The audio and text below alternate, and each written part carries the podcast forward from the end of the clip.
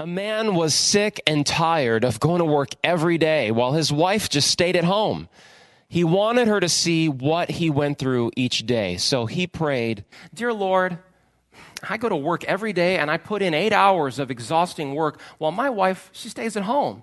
And I want her to know what I go through. So tonight, while we're sleeping, do a miracle and help us switch bodies.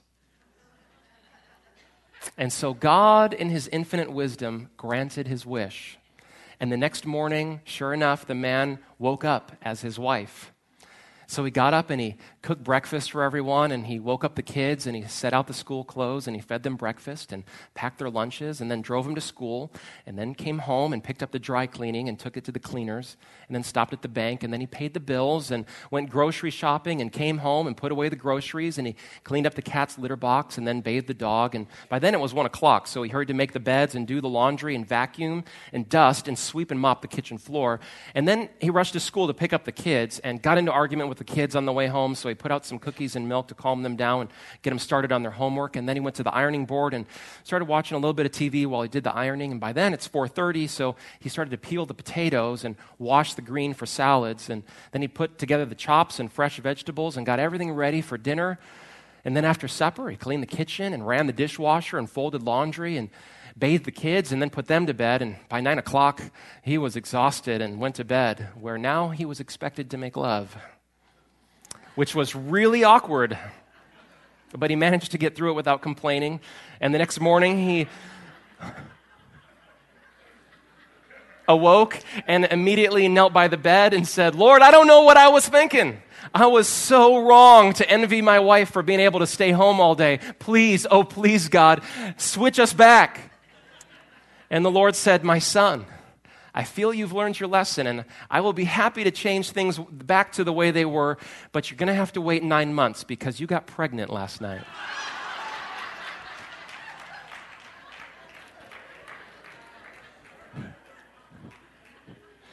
How many of you know life can be exhausting? Jesus has something to say to us this morning. I think that's really going to help us out. So let's pray. Father, thank you. Thank you for your help. Jesus, you are the way, the truth, and the life. Be with us today as we look into your word. In Jesus' name, amen. Here are the words of Jesus Come to me, all you who are weary and burdened, and I will give you rest. Take my yoke upon you and learn from me, for I am gentle and humble in heart, and you will find rest for your souls. For my yoke is easy and my burden is light. So let me set the stage here. Jesus has just sent out his disciples out to the surrounding Jewish towns with the authority to heal and to cast out demons. And now Jesus himself is teaching in the fishing villages around Galilee when he's approached by the disciples of his cousin John, who is now incarcerated in a desert fortress called Machaerus. The cousin of Jesus was John the Baptist. Now, John was the son of a priest. And like all of the faithful Jews at this time, John was frustrated because the, the Word of God says that the high priesthood was to be passed down from father to son, father to son, and this was God's will in His Word on the matter. But now Herod had appointed a high priest. So if it wasn't bad enough being occupied by the Roman Empire or having a lunatic murderer like Herod as a king, now corruption has infiltrated the highest levels of their religion. And to explain this a little more in detail, when I was in Israel, I went to the property of Caiaphas, who was that high priest appointed by Herod. And on his property, he had pits dug in his backyard that were dungeons to hold prisoners in. So if you have a pastor who has dungeons on his backyard, maybe you need to change churches. And this is what John does. He leaves the priesthood to go and be a voice in the wilderness, preaching repentance towards God. Now, every prophet before John had preached, Messiah is coming, Messiah is coming. But when Jesus shows up to be baptized by John, he was able to say, Behold, the Lamb of God who takes away the sins of the world. He's here. And he's going to take away the sins of the world. Not just the sins of the religious, not just the sins of the Jews, but the sins of the whole world. The people that you like and the people that you don't. John knew what Jesus had come to do, but he wasn't really clear on how Jesus was going to do it. Now, John had publicly denounced Herod's adulterous and incestuous marriage to Herodias, and now John was in chains. And God's word says when John, who was in prison, heard about the deeds of the Messiah, he sent his disciples to go ask him, Are you the one who's to come, or should we expect someone else? And Jesus replied, Go back and report to John what you hear and see. John's disciples had come to ask on his behalf whether or not Jesus was the Messiah. And as John sat in that dank first century dungeon for a couple of months, he started to doubt and he needed some reassurance because life was not working out the way he thought that it should. He was the road preparer for the Messiah, and now Messiah shows up, and I'm in the clink. And if I'm not broken out, I'm going to die in here. He needs to know that Jesus is the one that we've been praying for. I mean, we've all been there, right? A couple of months in jail? Okay, maybe not. Well, most of us know at least how frustrating it is when you're doing the right thing all the time and you still get in trouble anyway. Jesus reminds those disciples of the miracles that they saw and the teaching that they heard. Jesus wants John to know yes, I am the Messiah, but I'm not coming to get you out of prison. Don't be offended in me, JB. I'm on a mission here, and I cannot disobey the will of my Father, not even for my own cousin. I will not be diverted from doing what it is I was sent to do, even though it means you are suffering. God's will is being done, John. Don't be offended. And Jesus feels the tension that surrounds every move that he makes. Because if he goes to free John and organizes a prison break, it's going to spark a rebellion that will eventually lead to a confrontation with Caesar and with Rome. And of course, Jesus would win, but humanity would lose because that path leads away from the cross. And Jesus did not come to destroy Rome.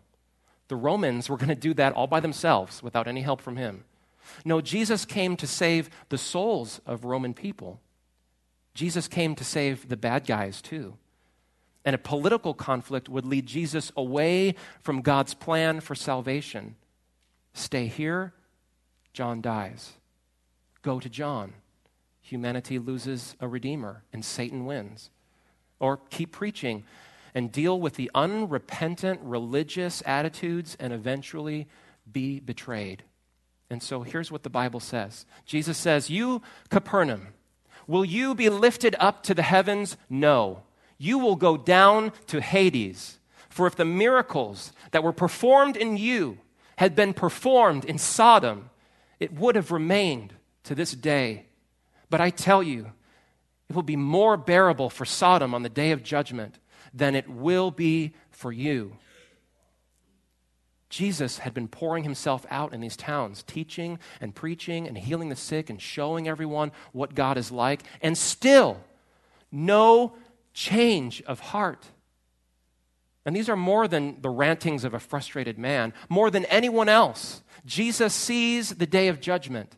He knows what it looks like, He knows what it sounds like, He knows what it smells like. He can see the faces of people twisted in horror as they suddenly realize too late all of the opportunities that they had wasted in this life. And Jesus knows better than anyone the agonies and the torments of hell. And Jesus said, If the ungodly sodomites had seen and heard what has been afforded to you, they would have repented and their city would still be standing. But because you have been given truth and miracle after miracle, hell will be worse for you because you had me and you still would not repent. And Jesus lays out a crystal clear warning here to religious people because he sees what lies in store for people who refuse to see, who refuse to listen. Stubborn, hard hearted, unrepentant. And Jesus doesn't want anyone to suffer the torment of hell. And they started to think, whoa, if it's going to be worse for us than Sodom and Gomorrah, I mean, it was pretty bad for them. God nuked Sodom and Gomorrah. How are we going to survive? And Jesus looks out at that crowd and he sees people like us. He sees the confused and the sinful. He sees those that are working real hard at their religion and quick to condemn those who aren't working hard enough. And he sees our desperate need to find a way to know God. And he sees the fear in their eyes that is warning. And in that moment, Jesus eases their fear by giving them the simple solution Come to me.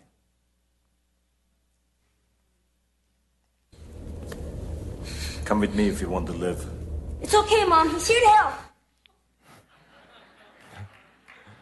All right, now, I'm not necessarily promoting the Terminator movies here this morning. It's, it was too good of a line to pass up. And if you don't know, the movies are basically about these uh, killer time traveling robots who you know travel around in time to kill people. It's really violent. Anyway, one of them gets programmed to do good, right? And he's sent to protect human life. Now, Jesus knows the danger that lies ahead because he's from the future and he knows our only chance for survival is to come with me. And when we come to Jesus, we leave the place where we are and all of the possible places that we might go because we can only be in one place at one time. And Jesus invites us to be with him, to be where he is, to share in his presence, and to learn from him, and to live with him, to enjoy him above all other things. His word says, Seek first his kingdom and his righteousness, and all of these things will be added to you as well. Jesus promises us if we just come to him, he'll help us set the other matters of our lives in order. Come to Jesus first with your worries and your concerns and your frustrations. Why should we come to Jesus? Because coming to Jesus is life. He is the oasis of fresh water in a desert of disappointments. There was one occasion after Jesus performs this miracle where he feeds 5,000 people that he begins to do this very hard teaching about the sufferings of Messiah. And many became offended and walked away. And Jesus turned to his disciples and he said, Will you leave me too? And Peter responded, Where would we go? You have the words of eternal life. We've come to believe and to know that you are the Holy One of God. Jesus invites us to understand what he already knows that there is nothing and no one else that can truly satisfy our souls. Jesus alone is our priceless treasure and deserving of all of our worship and devotion. And in all of our other pursuits, you will find momentary pleasures that without Christ will only lead to deeper emptiness. Like a strong firefighter sees a little child trapped in a second story burning house. Jesus looks to us and he says, Come to me. Don't be afraid. Jump. I'll save you if you just jump into my arms. Jesus does not offer us anything less or anything other than himself. Jesus knows as soon as we move our focus away from him and onto rituals or what other people are saying or doing, then we start comparing ourselves to each other. Matthew records an incident that illustrates this so well when Jesus sends out his disciples across the lake and Jesus stays behind alone to pray. And while the disciples are in their boats, a storm comes. And now it's the middle of the night, and they, even though they're experienced sailors and fishermen, they're about to be overcome by just the sheer power of nature. And then they see Jesus walking towards them on the waves. And when the disciples saw him on the lake, they were terrified. It's a ghost, they cried, and they started screaming in terror. But Jesus immediately said to them, Take courage, it is I. Don't be afraid. Lord, if it's you, Peter called, tell me to come to you on the water. Come, he said. And then Peter got down out of the boat and he walked on the water and came towards Jesus. But when he saw the wind, he was afraid. And beginning to sink, he cried out, Lord, save me. And of course, Jesus reaches down and pulls Peter up out of the water. When we focus on our problems or what other people are saying and doing, then we sink, just like Peter in that storm. Stay focused on Jesus. Those that excel in religious duties sometimes make that stupid mistake of now thinking, I'm arrived, I've arrived, and I'm pleasing to God, and don't understand that pride has already corrupted them, just like it did Lucifer. And those that fumble and fail in religious matters sometimes try to hide it or wind up being burned out trying to keep up with the expectation of everybody else or of themselves, and their faith comes crashing down, and then they just start hating everything religious, even the good things. Jesus has not invited us to come to religion, He has invited us to come to Himself. Come to me. Jesus offers us a relationship. Jesus offers us his person. He doesn't put conditions on it. And he doesn't say, clean yourself up and stop acting like an idiot and then come to me. No. Jesus takes care of all of the demands of religion when he allows himself to be beaten and scourged and nailed to a cross for our sins. Jesus knows that religion is an obstacle between people and God. And some people love that obstacle, and some people hate it. Jesus removes it at the cross. And Jesus says, Come to me. There was an exhausted blonde and she drags herself to a doctor's office and she says, Doc, there's dogs all over my neighborhood and they bark all day and all night, and I can't get a wink of sleep. And the doctor says, I've got good news for you. Here are some new sleeping pills that work like a dream. A few of these and your troubles will disappear. Great, said the blonde. I'll try anything. Let's give it a shot. And a few weeks roll by and the blonde returns, but she looks worse than ever. Doc, your plan is no good. I'm more tired than before. Well, I don't understand how that can be. I mean, those are the strongest pills on the market. Well, that may be true, but I'm up all night chasing those dogs, and when I finally catch one, I can't get him to swallow the pill.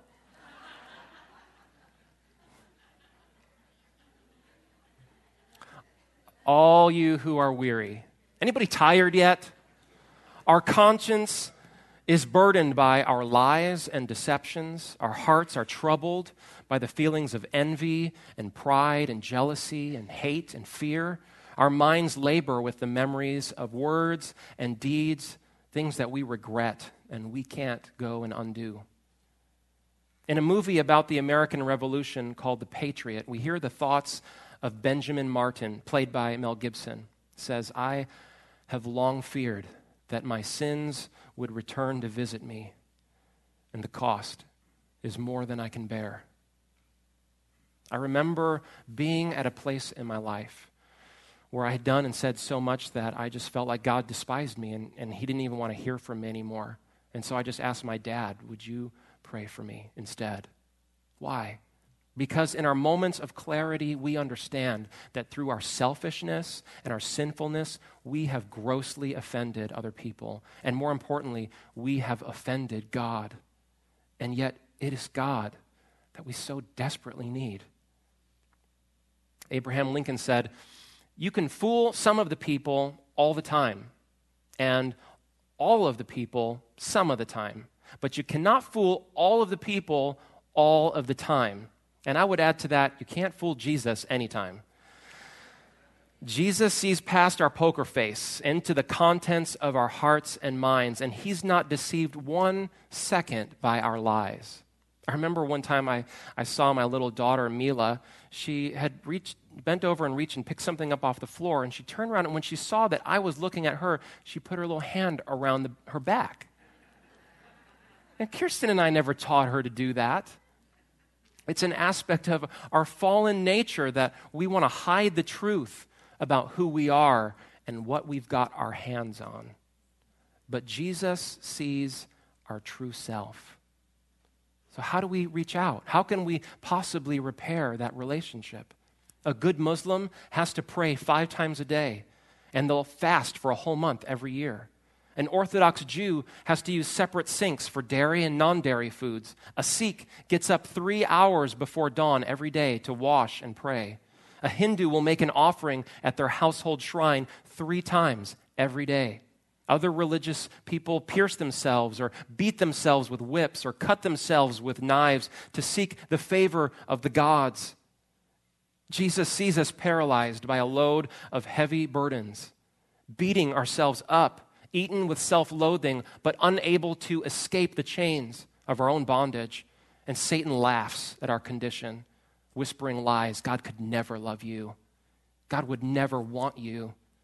And he leads millions down the paths of false religions in blind attempt to find acceptance from God.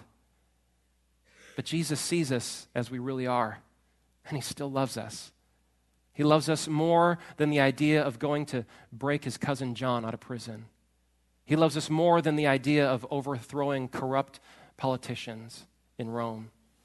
Jesus loves us more than his own life.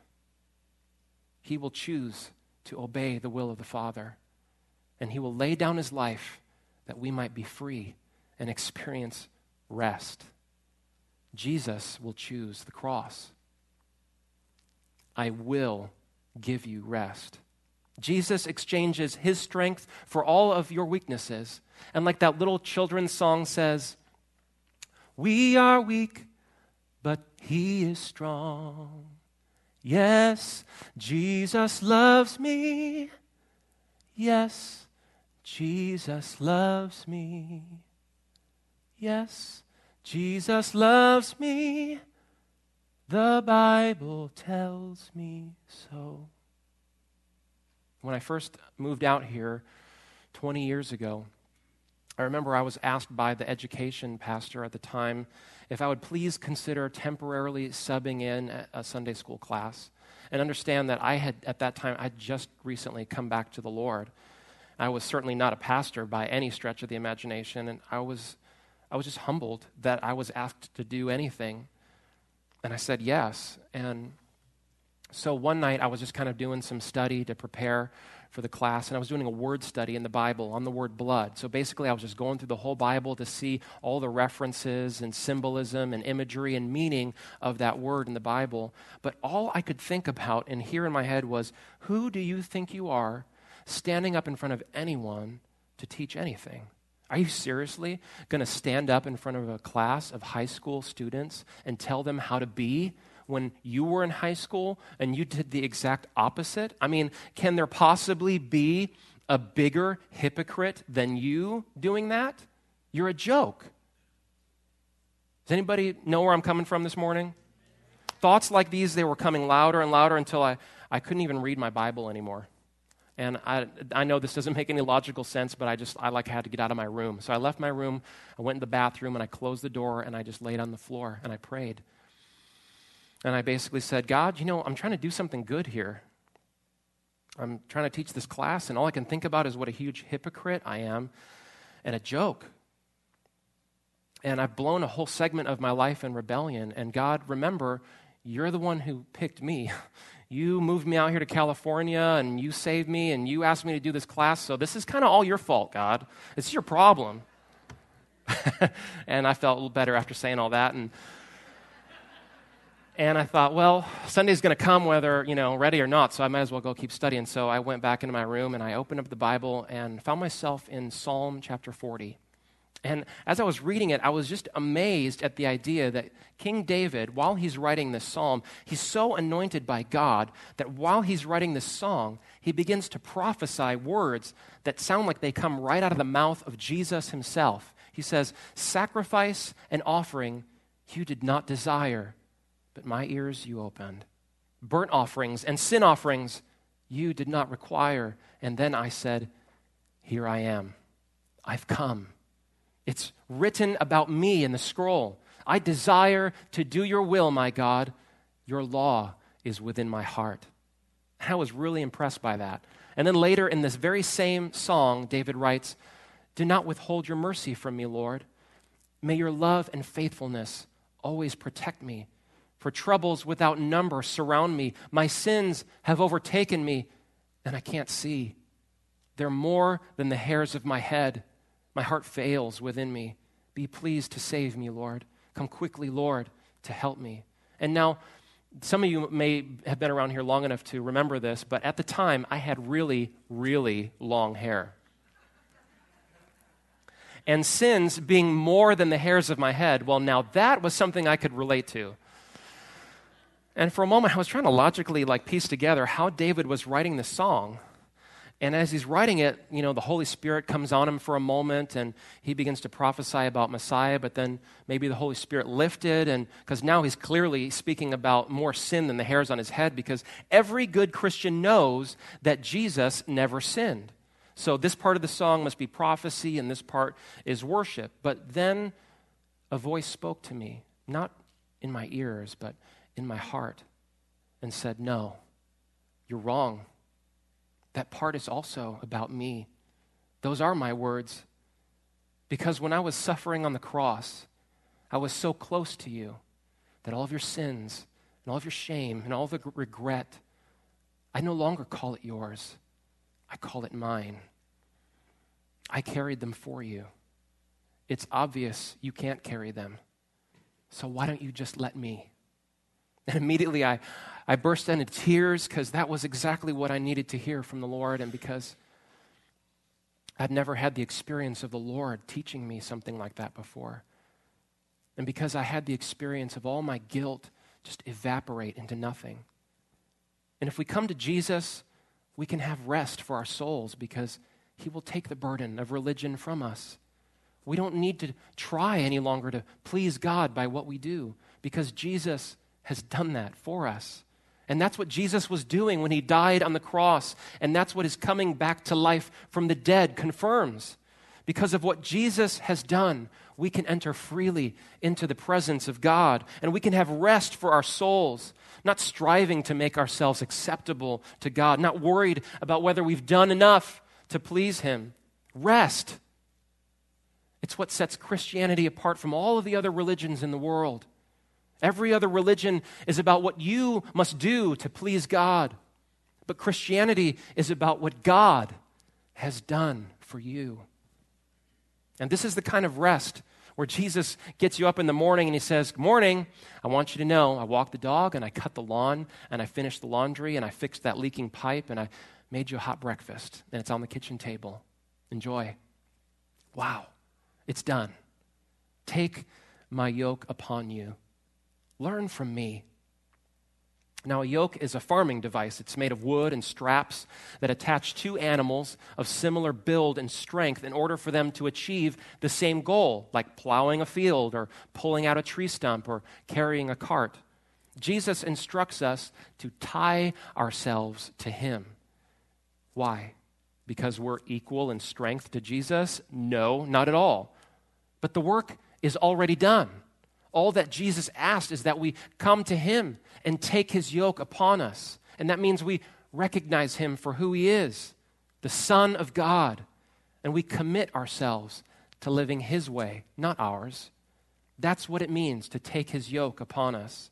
Like oxen hitched up to a plow working for a farmer, we submit ourselves to Jesus as our master, committing to do what he wants us to do and live the way he wants us to live. Jesus offers us rest for our souls. And Jesus says, Not only do I have my stuff together, I got yours too. And this isn't about putting up your spiritual feet and getting lazy and doing nothing. No, it's, it's about learning to live life the way it's supposed to be lived. Saying to Jesus, I'll live life your way, not mine. It's praying along with Jesus, Lord, not my will, but yours be done. And the longer we stay with Jesus, and the more we value Jesus above all things, the more we begin to learn from him what life is really about. And when we think of tying ourselves to a person, it kind of brings up that image of marriage, doesn't it? That's what you think of. Jesus is not into casual hookups. No, Jesus wants a long term, lifetime relationship with you. He wants us to make our home with Him, to belong to Him, he says to us, Come to me. And now that He has removed our burdens and filled our hearts with peace, now that He has reunited us to God and given our souls rest, now He says, I want you to belong to my love. Now, the world rejects this idea of love. It says, now, come on now, why would you want to go and do something like that? I mean, you're young, come on, be a player. You only live once. I remember when uh, I had just gotten engaged to Kirsten, and at the time, she was working at the Pentagon. And she, at that point, had told her employer and all the other people working there at the surrounding cubicles, I'm quitting, I'm leaving, blah, blah, blah.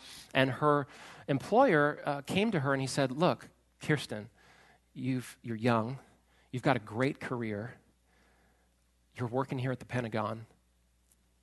Are you sure this is what you want to do? I mean, you're going to move to California to a little town and marry a pastor? Are you crazy? Crazy in love. People are going to second guess you. They're going to call you crazy. But that's because they haven't fallen in love with your future spouse yet. They have not fallen in love with Jesus. And people are going to misunderstand what's going on with you because now you no longer play the same mind games they do. You don't party anymore. You don't sleep around anymore. You don't obsess about the same old things that you used to. You've fallen in love with Jesus. And now you want to be involved in church stuff. And you want to go to services and volunteer your time and give money to missions projects. And some are just not going to understand that transformation. And some, if not all, will resist it. And some will outright fight you about it. Listen, don't let anyone ever take something from you that they didn't give to you in the first place. Jesus alone gives us what we truly need. When you fall in love with Jesus, you want to be in his presence. You want to do the things that Jesus loves to do. You want to be with the people that Jesus loves to be with. Conversely, if you find that you're not interested in doing the things that Jesus likes to do, or being with the people that Jesus loves to be with. Possibly it's because you've fallen out of love with Jesus. Today, fall in love with Jesus again and yoke yourself. Come on, turn to the person sitting next to you and tell them, yoke yourself. Go yoke yourself. because I'm gentle and I'm humble in heart. Jesus knows that we're gun shy, we're burnt out, we're suspicious. People that were supposed to love us through our flaws and our faces. They put up our faults on display on Facebook or whatever. They, they condemned us instead of loving us and forgiving. Jesus knows that we have been mistreated and misused. And Jesus knows that we beat ourselves up over stupid things that we do, and we beat each other up too. And as soon as something goes wrong, we start assigning blame. Whose fault is this? Jesus said, I'm not like that. I'm not going to beat you up. Jesus says, I, even I, am he who blots out your transgressions for my own sake and remembers your sins no more. Jesus does the impossible for us. And then, in addition to that, he takes time to patiently teach us how to do life his way. Now, pride is about thinking that you're better than you really are. And Jesus is already perfect, so it's impossible for Jesus to be proud. But even in his perfection, Jesus comes to us with gentleness. He comes as a servant, not a slave driver.